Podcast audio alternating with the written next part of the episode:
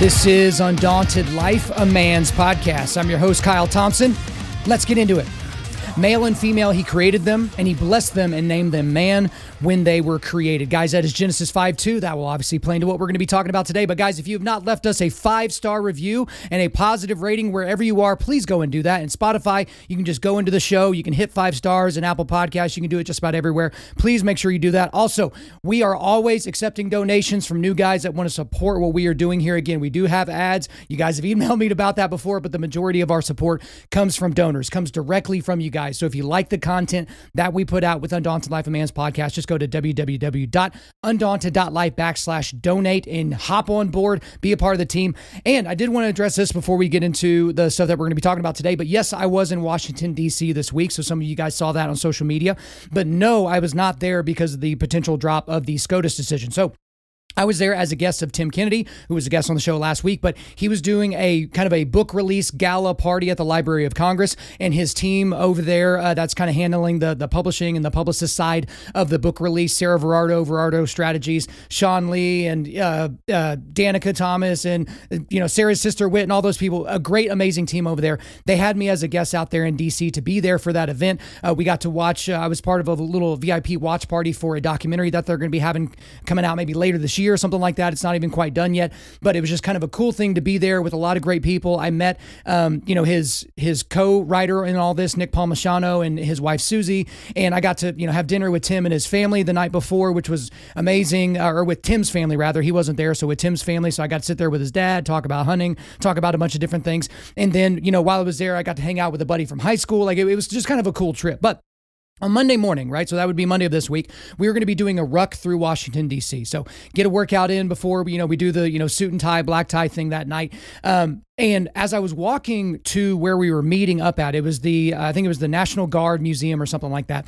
I walked by the U.S. Capitol because it's like you know I'd never seen the Capitol before. I'd never been to D.C. So I walked by it, and then as I'm walking around to get where I need to go, I see the Supreme Court. And then I see a bunch of media and a bunch of protesters. So I talked to one of the media members. I was like, "Hey, what's what's exactly going on?" And they're like, "Hey, the Dobbs case is going to be announced this morning." That was essentially the buzz that was in the air. Is that literally like 15 minutes from the time I talked to that media guy, they were expecting the Dobbs case that could potentially overturn Roe v. Wade to go down. And so I went down there, and here's the interesting thing: once I went down there, there were pro-life protesters right next to pro-abortion protesters.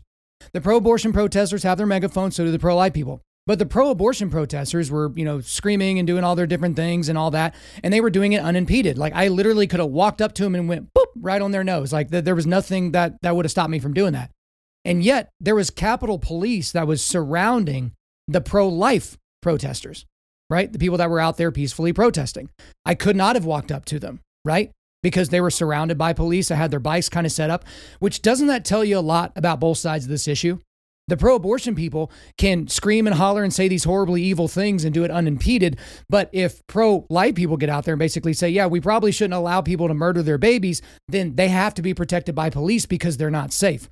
So, and as everybody knew, like the, the decision didn't come down. So it was a lot of buildup for nothing, but that was interesting. But yes, had a really, really good trip out there. Uh, Tim and I will be doing some more stuff later on the summer. Like I told you, we're going to be doing another interview, uh, doing some training with him and stuff like that down in Texas. So a lot of great time. But Again, uh, just shout out to Sarah Verardo and her team over there. It was an amazing time. You know, I got to spend time with Chad Robichaux, got to meet him in person for the first time. Uh, got to spend some time with a lot of uh, Tim's SF uh, buddies and but know, all the people that he's gone st- through uh, all this military training with, and then you know some of his friends that he trains with down in Austin. I got to spend time, a little bit of time with the senator from North Carolina, Senator Tillis, who kind of helped coordinate some of the stuff that was going on whenever we were trying to get people out of Afghanistan. But there, I'll go ahead and put a bow on it. It was a really, really good time. But I know a lot of people were wondering you know, kind of why I was standing next to Tim Kennedy and why we were uh, both in tuxedos. So that's basically how that goes. Now, guys, I'm looking at the time this morning and I got a bunch of stuff I got to get going today. So I'm going to announce what we're doing for the quick hitters segment, but I may not actually be able to do it. So I'm going to announce what we're going to be doing, but what might end up happening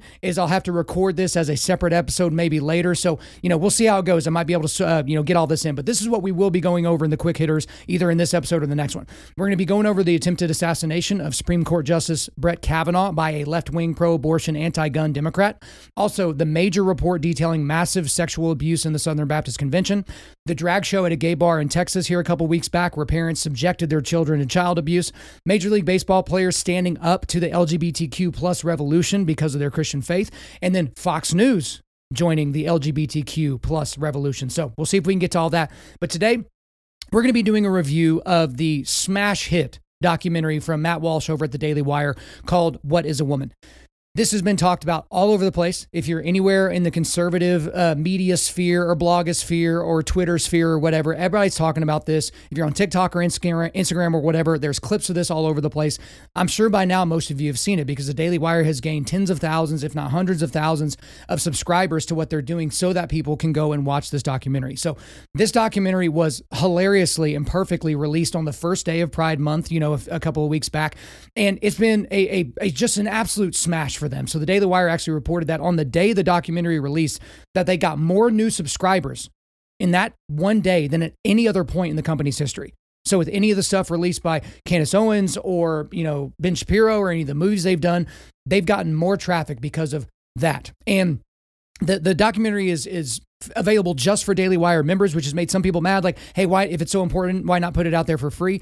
But everybody makes content and that content costs money. And if it's of value, you should pay for it. Again, I talk about it with people that are mad about us having advertisements or or you know asking for donations or something like that. It's like, dude, like we don't do this for free. We can't operate and do this for free. Like nobody would expect you to do your job for free. So why do you expect that of other people? And so guys, if you there are entities out there like Undaunted Life, like the Daily Wire, like Blaze Media, like all these different entities, support these people with your with your dollars for a lot of people, you know, it's like nine bucks a month, 10 bucks a month, and you can get all this amazing, great content.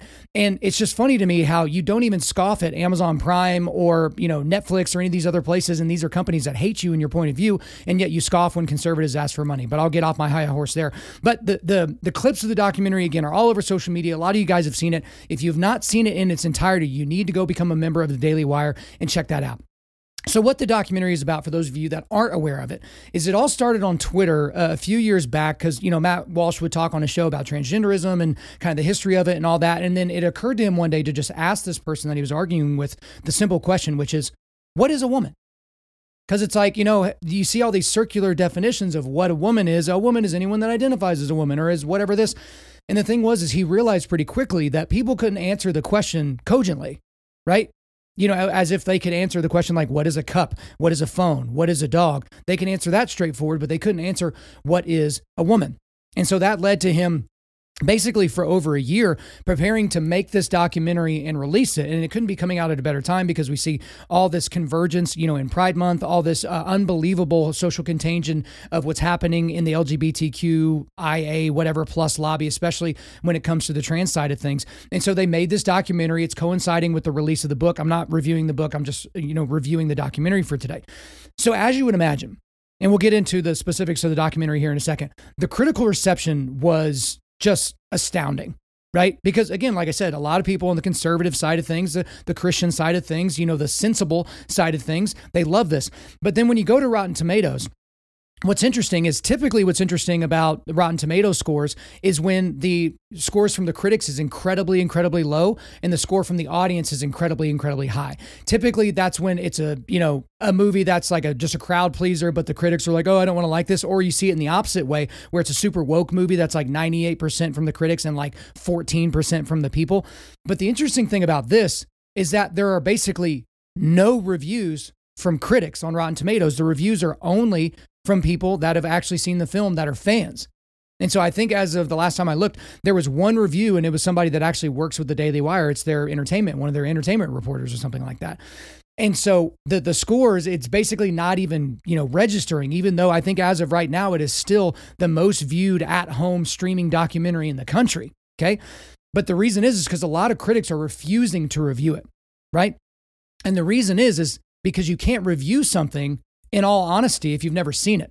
So I think there was a, a reviewer, an entertainment reviewer from Rolling Stone that actually published a review of this that didn't actually watch the film. And they have the receipts over there at, a, at, at the Daily Wire because they basically have a screenshot of the copy of the review they sent specifically to this reviewer. And the screenshot is of the percent of the documentary that this person watched which just so happened to be 0%. So the person writes a review of how this is the most transphobic, awful documentary ever recorded, and yet had watched 0% of it. And the reason why these people aren't watching it, and even if they have watched it, why they're not reviewing it, is because it's a destruction of their worldview.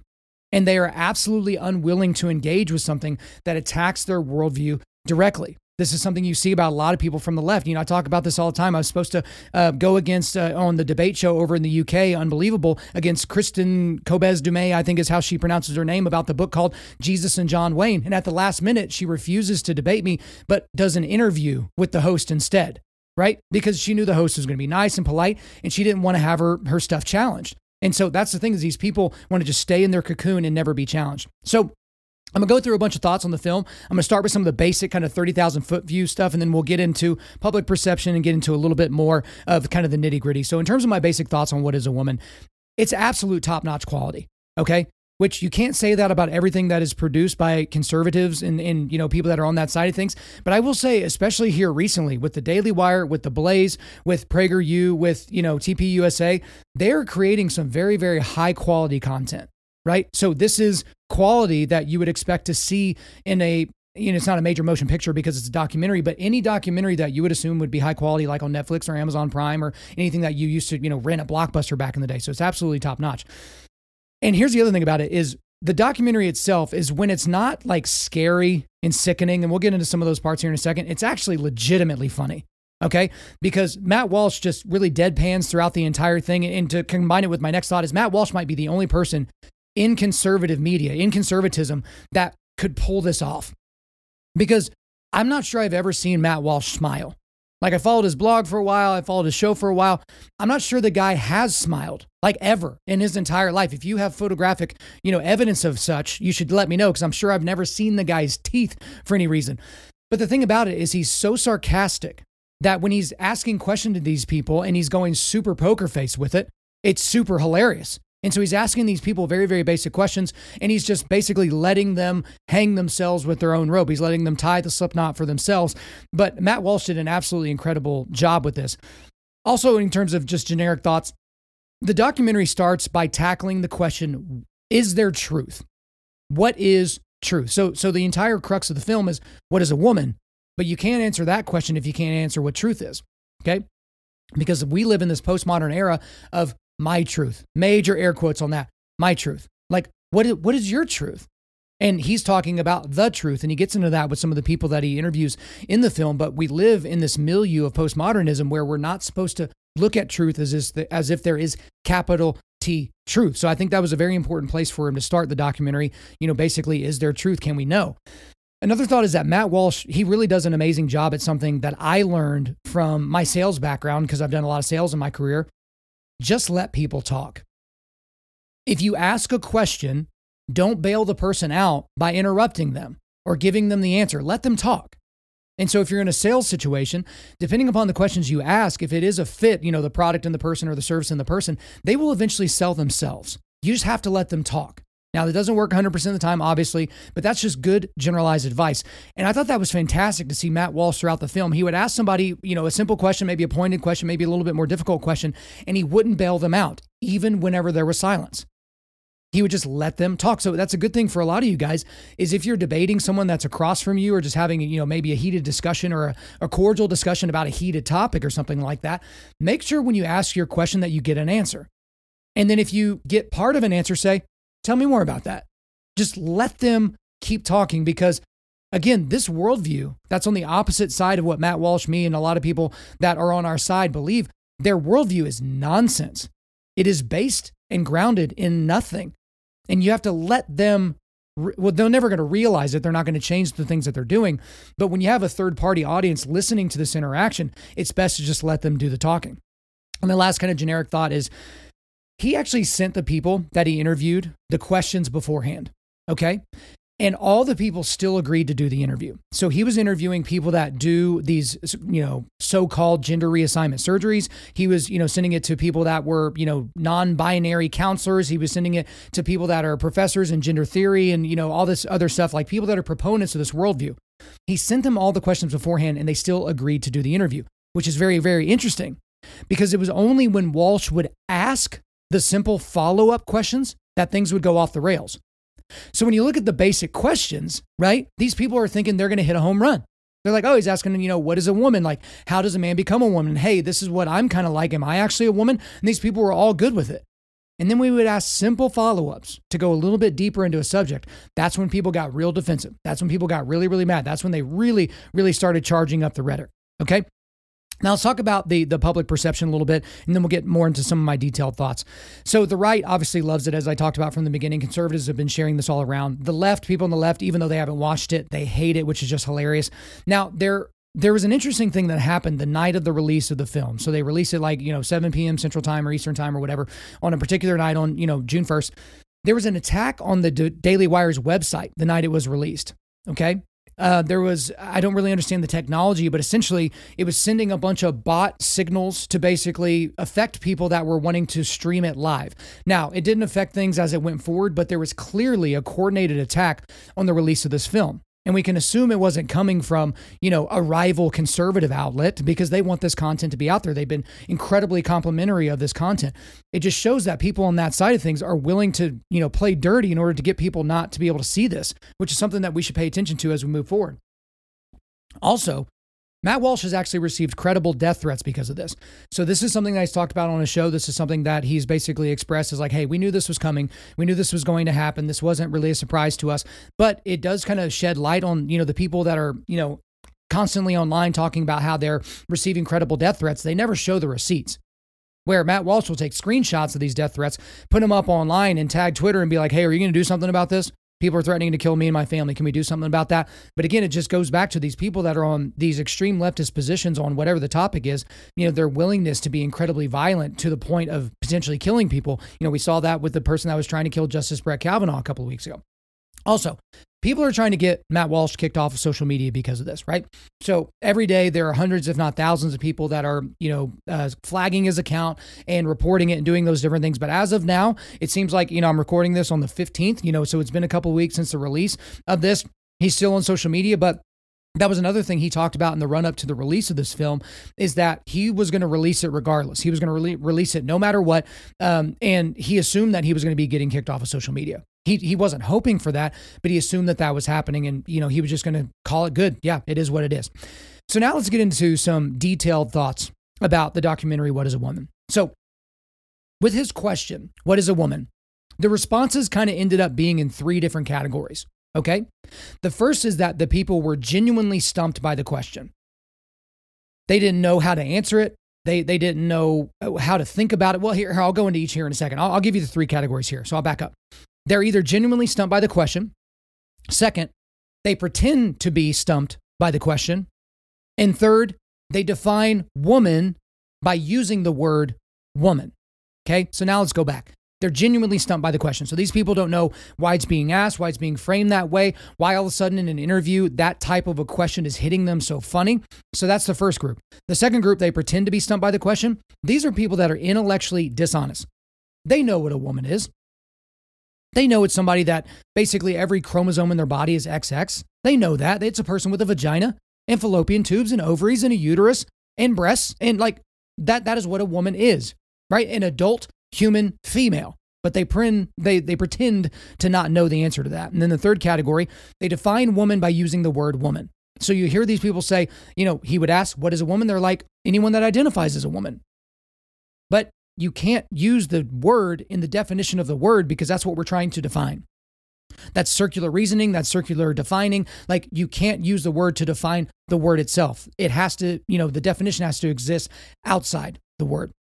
Also, another thought is, and just being completely neutral here, people that support transgenderism, you know, as as a reality, and they seem these people just seem deeply, deeply illogical, ignorant, smug, untrustworthy, and in a lot of cases, sometimes evil.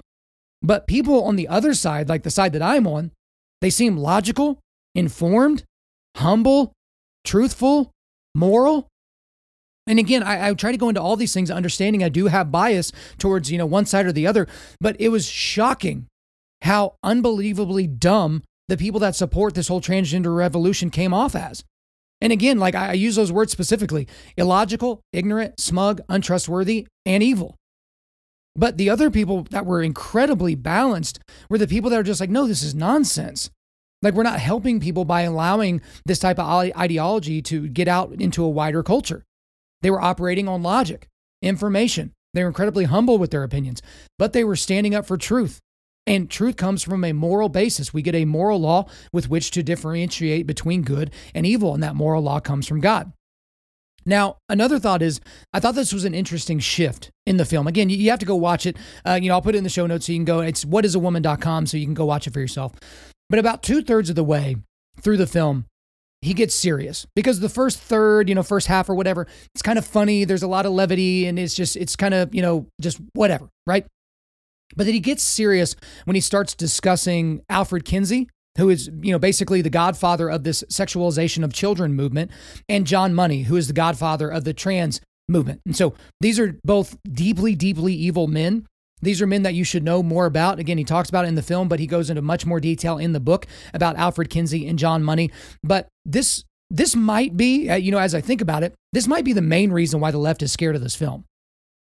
At least it's one of the main reasons because these two men basically used pseudoscience to foster this sexualization of children and this idea that a child could change their gender. That, especially John Money, there were these two uh, twin boys that you know one of them had their uh, their penis was basically burned off during the um, oh gosh, during the circumcision, right after they were born. And so he got a hold of these two kids and he was going to raise the one whose circumcision did not get messed up, raise him as a boy, and then raise the other one as a girl. And it had horrific results. One of the kids ended up killing himself. The other one, you know, overdosed, which, you know, is, I guess, kind of a form of suicide. I guess the kid knew that his, you know, his time was coming up. And, you know, they did this as adults. You know, John Money would put these kids in sexual positions and, you know, actually make them, you know, act out sexual acts with one another. And again, one kid was raised as a girl, even though he was a boy, and he always kind of rejected that and never really felt comfortable. But that's where this whole transgender movement comes from. And Alfred Kinsey is no better. And so again, he goes into more of that detail in the film, and it's it's it's really terrifying. Because when you take all these different things to bedrock, because again, you know, you'll get this where people are like, oh, well, Christians are okay with this and Christians are okay with that. But if you take it back to the scriptures, if you take you know, the ideology that they're espousing back to the gospels, you have to say, okay, that person may purport to be a Christian, but that doesn't jive with what Jesus teaches in the New Testament. That doesn't jive with the moral law that is given to God, or given from God, rather, to humanity, right? And so it's like, yeah, you know, you can say you're a Christian, but categorically you're not, because when we go back to bedrock, when we go back to the source material, it's, it's not the same. But when you go back to the source material of the sexualization of children and the trans movement, it goes back to some incredibly dark and evil places. And a last thought here, in terms of you know really detailed thoughts, is towards the end of the film.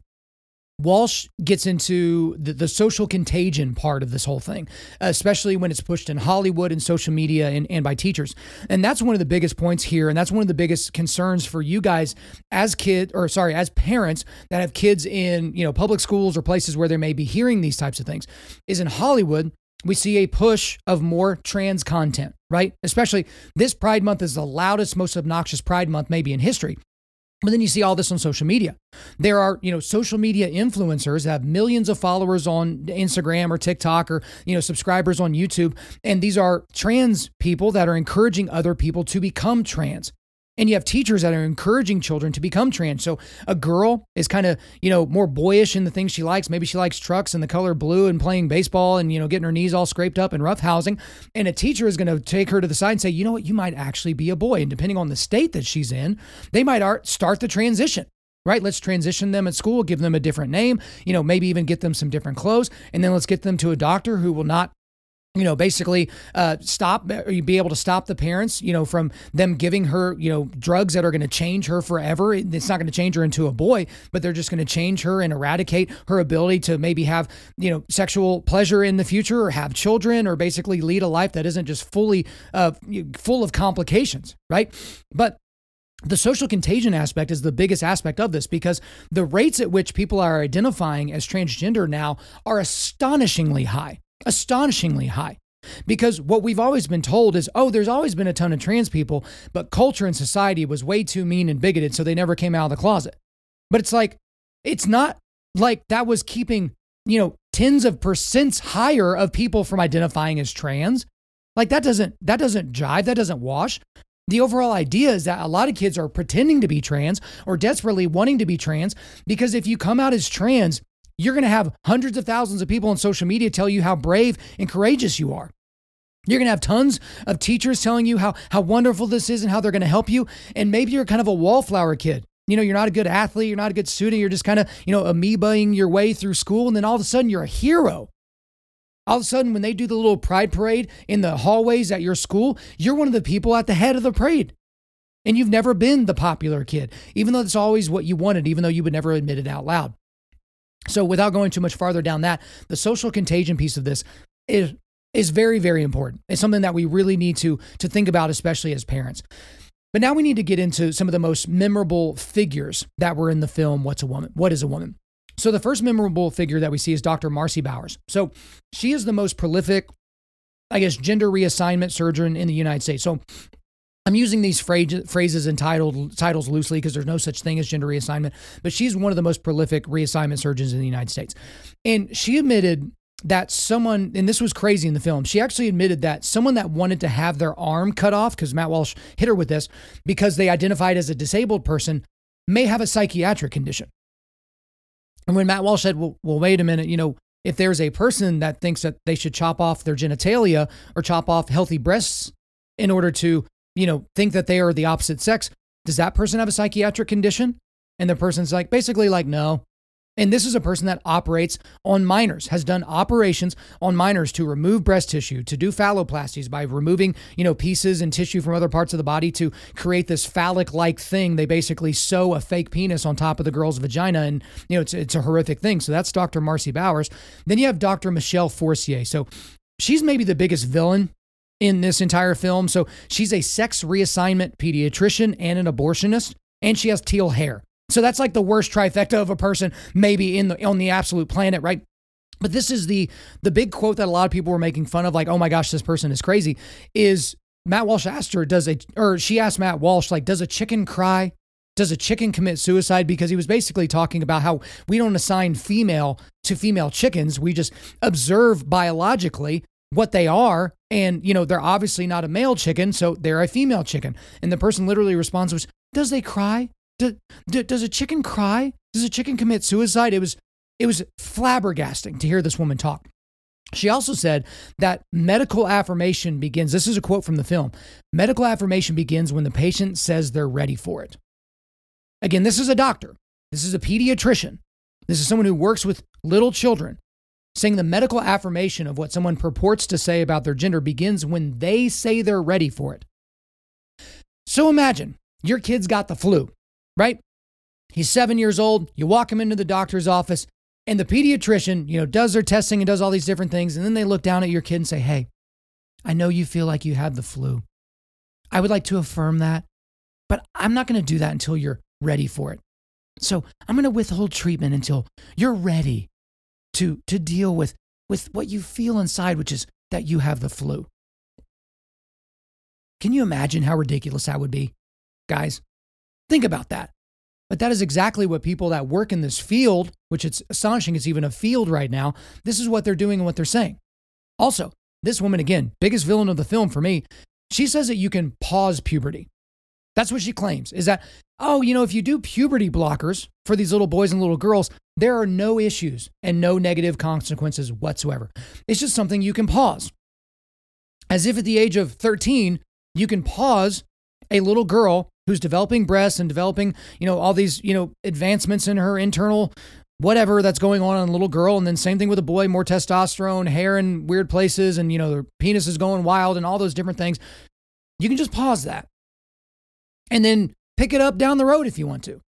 As if if a 13 year old says, no, a 13 year old boy says, I'm a girl, and you hit the pause button, that when they're 21, they're like, ah, I've kind of grown out of it. I'd like to go through puberty now. As a fully grown adult that you can just hit play again.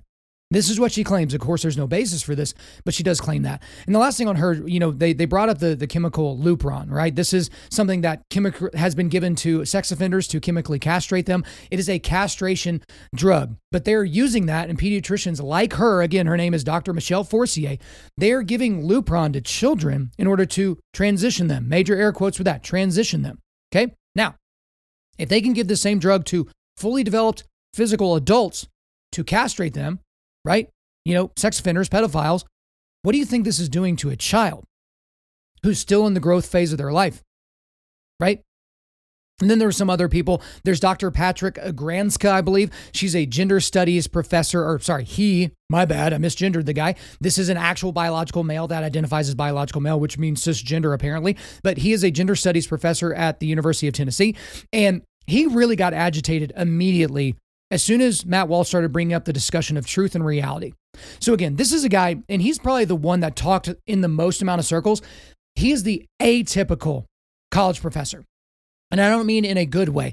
This is a guy who just uses a bunch of words when when strung together sound really really smart until you read them and go, "Oh, this is nonsense." This is a guy that's basically a walking talking thesaurus just throwing words together and just kind of, you know, mixing them up in a bowl and then just serving them to you and then saying, "Yeah, see? See how smart I am? Look, I wear glasses and I, you know, cross my legs at the knee. Isn't that neat?" Right? This guy again, as soon as Matt Walsh started talking about truth and all these things, he threatened to get up from the interview. Again, this is a gender studies professor, but he's not any, he's not even has an inkling of interest in trying to find the truth, right? Then you had Democrat United States Representative Mark Takano from California. I have no idea who is on this guy's team, on his media team, but how they allowed him to sit across from Matt Walsh is astonishing. Like these people are morons that they allowed this. But this is a guy that's a big proponent of the Equality Act, which would add sexual orientation to the, the 1960s Civil Rights Act, which is absurd. But what was interesting about this uh, interaction between him and Matt Walsh, again, Matt Walsh is very deadpan, just asking questions, is you could tell at one point that the representative, Mark Takano, was like, oh no, I don't think this is going the way that I want. Because he starts cutting his eyes to his staff that's off camera, or I'm assuming it's his staff.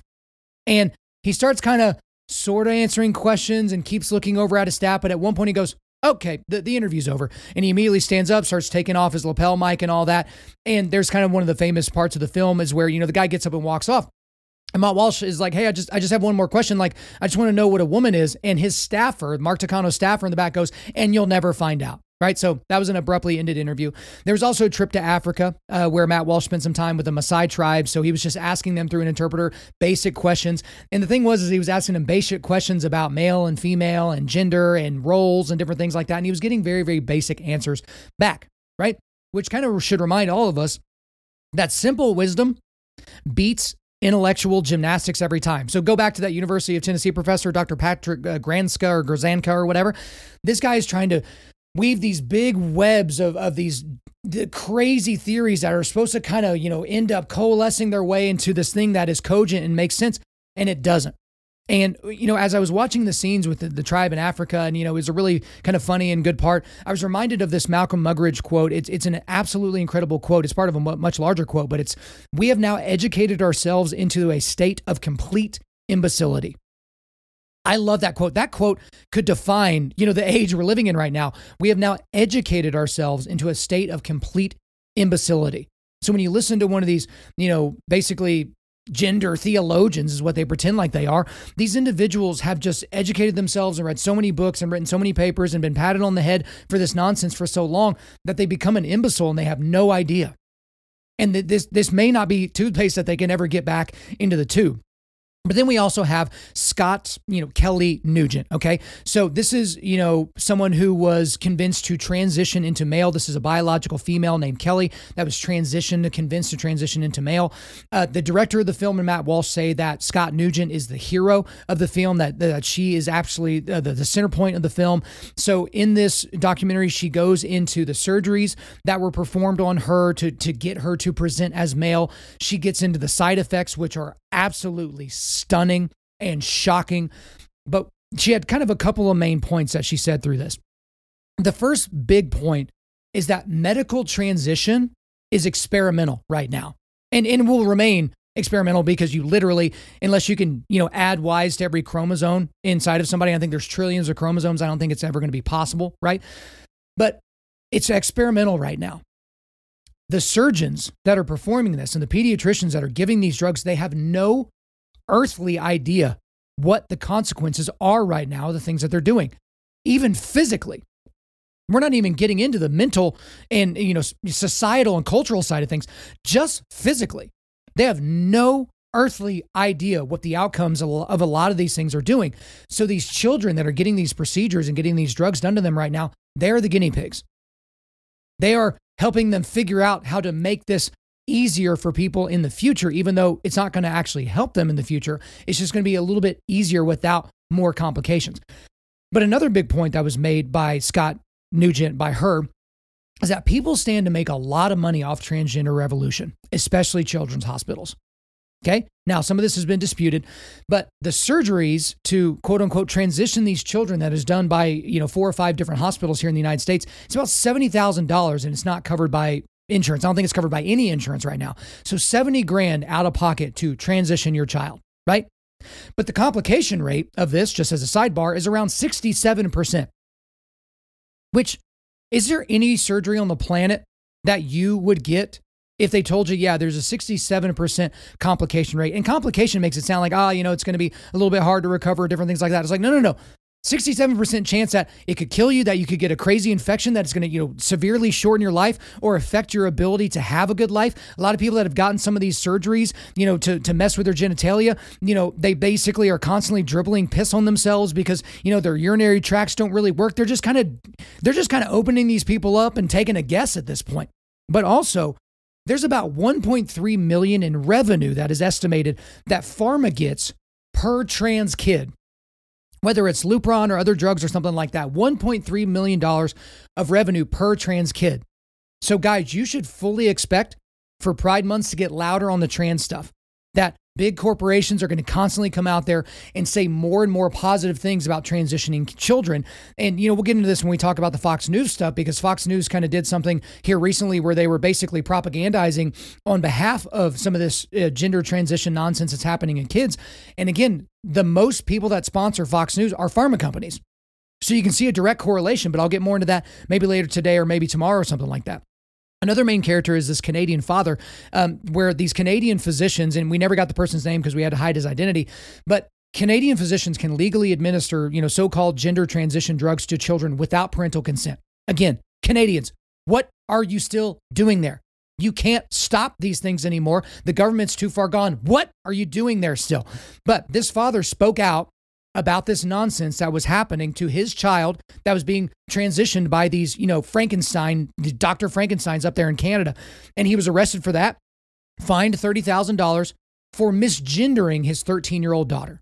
So he's out on bail. He has his trial, I believe, later on this year, but he's another kind of a center point of the film. And then I just need to throw this person out there as well. I think the person's name is it's Nai Akami. Okay, so this is clearly a white guy who uh, is clearly a dude that's you know transitioned into a woman or pretended to transition into a woman at some point transgender.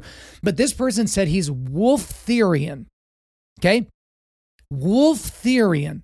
I'm not even going to try to spell it because i did my best just so i wouldn't say it stupid in my notes. This person identifies as a wolf.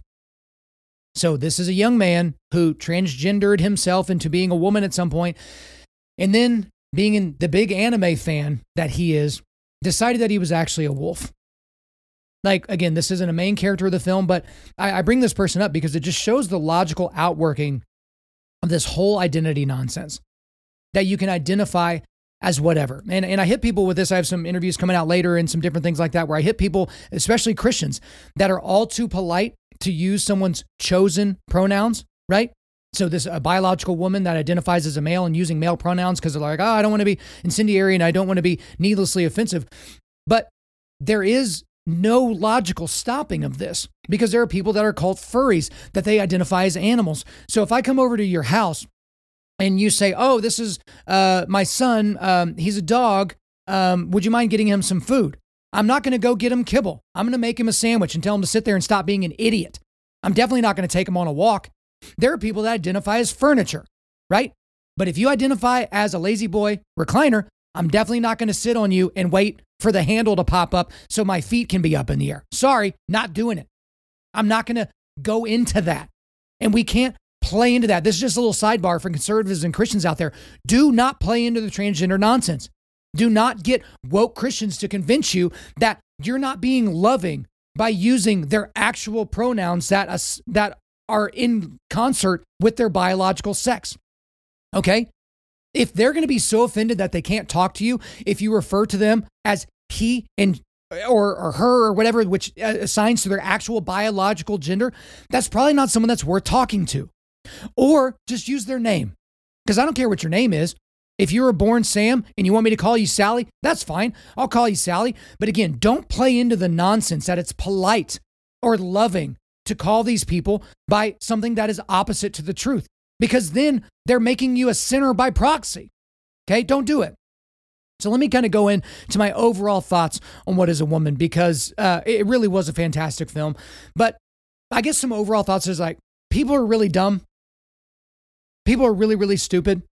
And many people do not spend any time thinking about this issue specifically.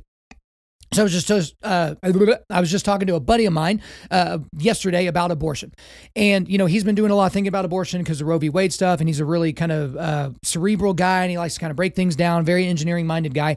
Uh, he's actually my foxhole. So uh, if you remember me talking about Brandon Beard Rally, so uh, I, I forget what I nickname I gave him, but I was talking to him about that, and you know I brought up some arguments that he never heard before, and I was like, Brandon, the, the reality is, is that most people don't spend any time thinking about these topics most people have not thought about the abortion topic longer than five minutes. And then when you talk to them and ask them follow up questions, that's when you really get to bedrock on a lot of these different ideologies. And that's why it's so important to get to bedrock on all these ideologies. But it requires people to actually do some thinking. So the people that are really, really learned in these different subjects, they were still really, really dumb. But the overwhelming majority of this kind of man on the street stuff he did, just going up to talk to people on the street, these are just ignorant, ignorant people. They've done no thinking about this topic, and yet they're willing to hold up a sign at the Women's March, right? So that's kind of an overall thought. Another one is Matt Walsh and the Daily Wire have gotten quite a bit of criticism uh, for this. So Matt Walsh is a Catholic, he's a Christian, but at no point in this film do they use any biblical references at all. Okay. And Again, right from the very, very top of this, I talked about kind of the most basic one, which is Genesis 5 2. Male and female, he created them and he blessed them and named them man when they were created, right? And so I think that's very, very important uh, to, to talk about because where is our truth grounded? And that's where our truth is grounded. And so a lot of people, a lot of prominent people have gotten onto Matt Walsh for not making biblical arguments, for not bringing it back to the Bible, not bringing it to, you know, back to male and female, he created them, right? But to a degree, I understand why DW didn't go that route. Okay? Because culture doesn't care about Christianity, right? And this is where we get into, you know, sovereignty and, you know, God's sovereignty and culture and, and some of those different arguments. And I'm going to kind of leave that to the side for now. But culture doesn't think the Bible's real. Culture doesn't think God's real, right? It's a very secular humanist culture that we live in. So you can more easily dismiss a film like this. And if you're in the squishy middle you can more easily dismiss a film like this if it's based on scripture. So, being an organization that is not a Christian company, but a conservative company, they went with the route that is like, we're going to try to destroy this ideology. We're going to try to rot it from the inside, and we're going to do it by using strictly logic based things, right? We're going to use it strictly in this way. So, would I have liked there had been some, some scripture in there? Do I think it would have driven a lot of these points home? Yes, I do. I don't think they needed to avoid this in any way, shape, or form, but that is what they decided to do. Okay. So I get it. I'm I'm sensitive to those arguments of people that said there should have been scripture, there should have been you know a Judeo-Christian ethic kind of put uh, onto this and undergirding all of this. But I understand why they didn't go that route. I don't necessarily agree with it fully, but I do understand it. But let's talk a little bit about why what is a woman is important. We need to talk about that. The first thing is obviously something that I talked about a lot in my show and a lot through this podcast is that truth is incredibly important. And I mean capital T truth. It is incredibly, incredibly important because we're getting to a place culturally where truth is becoming irrelevant. Especially when someone asks you a silly question, which is, well, what is your truth on that? It's like, okay, if we're talking about opinions, I always bring up who's the better basketball player, Michael Jordan or LeBron James. That's an opinion. No one can be right. But it's not an opinion. It's not my truth that Michael Jordan played in the NBA in the 1990s. That's either true or it's not. And when you try to get people pegged down to whether something is capital T true or not, they get really, really uncomfortable. And that's not a great place for our culture. Okay. I think there's a lot of concerns for us in terms of our American Western, you know, greater Western culture. But one of the biggest things is that truth is being denigrated. Truth is being called bigoted. Truth is being called transphobic. But truth is incredibly, incredibly important. So I'm so glad that they spent a lot of time focusing in this documentary, you know, when they weren't just trying to entertain us on truth itself. Also, the reason why What is a Woman is important is because we are required to protect women. A lot of you guys that listen to the show, you fancy yourselves sheepdogs, or at least, you know, you see yourself as a protector of the women that are in your life. And this is a way that we protect women. So, one way to protect women is by keeping men out of their bathrooms. Because sexual assault by a male in a female restroom, the odds of it only go up if you allow biological males in a female restroom. Because, duh, because basic common sense, right? So we need to protect our women also. We need to protect our women and girls in terms of their responsibilities, right? In the things that they want to do, but also their ability to compete. So when you have biological males going into their sports and stealing medals from them, stealing scholarship opportunities from them, stealing opportunities from them to create memories of glory where they, you know, were on the podium or something like that, or or any of those things that we've talked about on the show before, regardless of the sport, that is not helpful to women. Like there are people that are, are thinking within the next five to 10 years that women's sports will not even exist anymore. There will be men's sports and then trans sports. Because again, if, if more and more young people start to identify as trans and more and more young boys think that they're young girls and start playing girl sports and they're in school districts that allow for that nonsense, where will the women's sports be?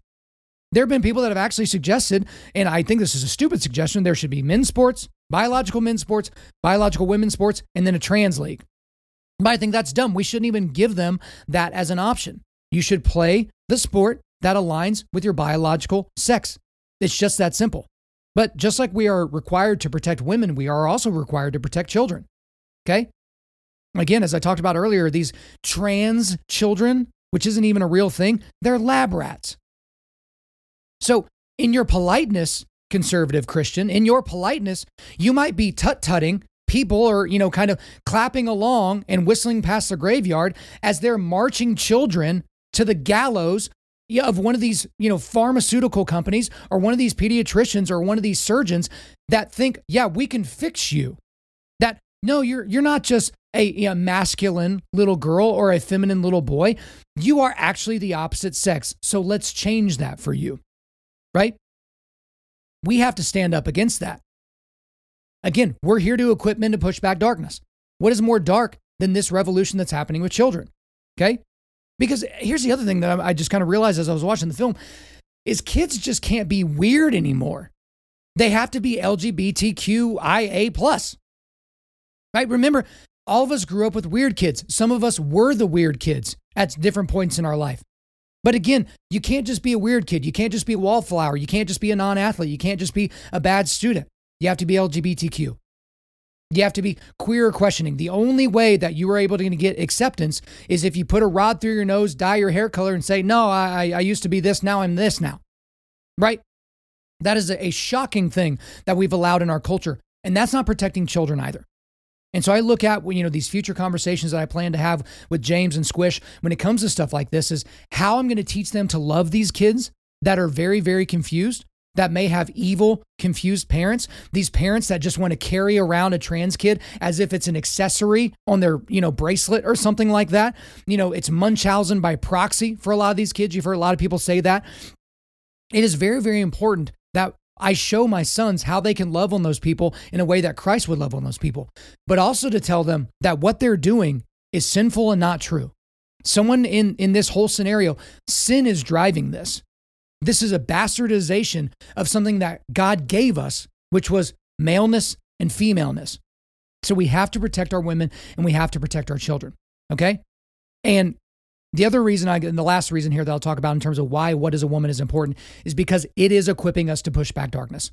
It's equipping all of us to push back darkness. Because again, part of the reason why I talk about the things I talk about on the show, because there's a lot of people in this Christian men's space, all they do is theological talk, all they do is Bible talk and all that. And those are great resources. And I think you guys should take in that material absolutely. But then where a lot of those things fall short is you have no idea how to apply that scripture to everyday life in the place where you live.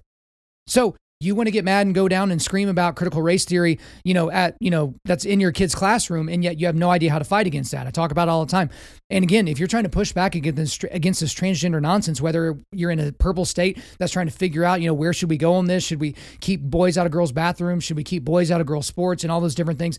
You have to be equipped to have these arguments. You have to be equipped with the knowledge about where these ideologies come from, these evil pits of hell that these arguments come from and these ideologies come from, or you're not going to be able to push back effectively. Because if you just go in front of the school board and read through Genesis, it's not going to have the intended effect that I think you do. And I'm not saying that scripture isn't sufficient for this situation. What I am saying is that you need to apply the scripture in a way that can affect public policy so that darkness can be pushed back so that you can be equipped with the knowledge in order to push back that darkness. So, I'm going to wrap up here with my rating. We are not going to be able to get to the quick hitter, so I'll be able to get that to you hopefully later on. So, you guys got a bonus episode. So, again, don't ever say I never did anything for you. But if I were IMDb, Internet Movie Database, I would give this a nine and a half out of 10.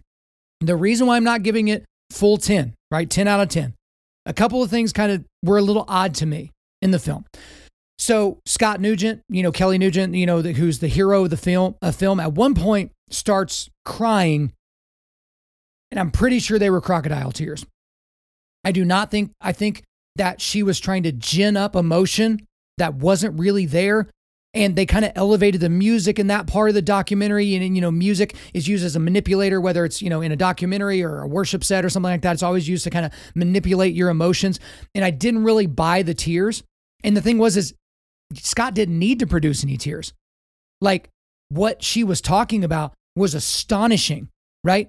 And something that needs to get out to more and more people. So the crocodile tears were just not necessary. So I thought that was a little odd. And also, I didn't feel like there was a big black and white distinction made in the film between sex and gender because that's the big thing. These proponents of this ideology, they say sex and gender are different. But I don't think that Matt Walsh and you know the people that made the film really made that distinction super duper well. So that's the only reason why I'm docking it a half a point on my fully made up IMDb scale. But if I was doing this on Rotten Tomatoes, I don't really know if you do if you give it a fresh or a yes or a thumbs up, but this would get thumbs up. And to all you kids out there, all you Siskel and Ebert kids from the 90s, you're watching films in the 90s.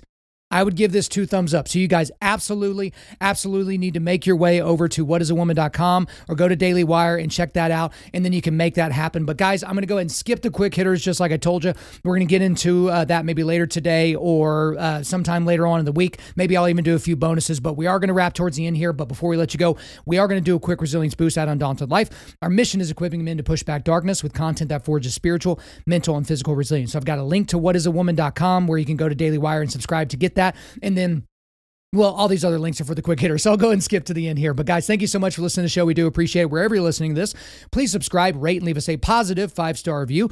If you want me to come speak live at your event or on your podcast, just shoot me an email to info at undaunted.life. That's I-N-F-O at undaunted.life. You can also follow us on Instagram and like us on Facebook and check out our website for everything else, including how to donate to keep more content like this coming your way. Just go to www.undaunted.life. And as always, we want to thank the band August Burns Red for allowing us to use their music for our content. The music on this podcast is their song Cutting the Ties, which is off the 10th anniversary re recording of their album Leveler. The links are in the description. I'm your host, Kyle Thompson. Remember, keep pushing back darkness, keep forging spiritual, mental, and physical resilience, keep seeking the Lion of Judah.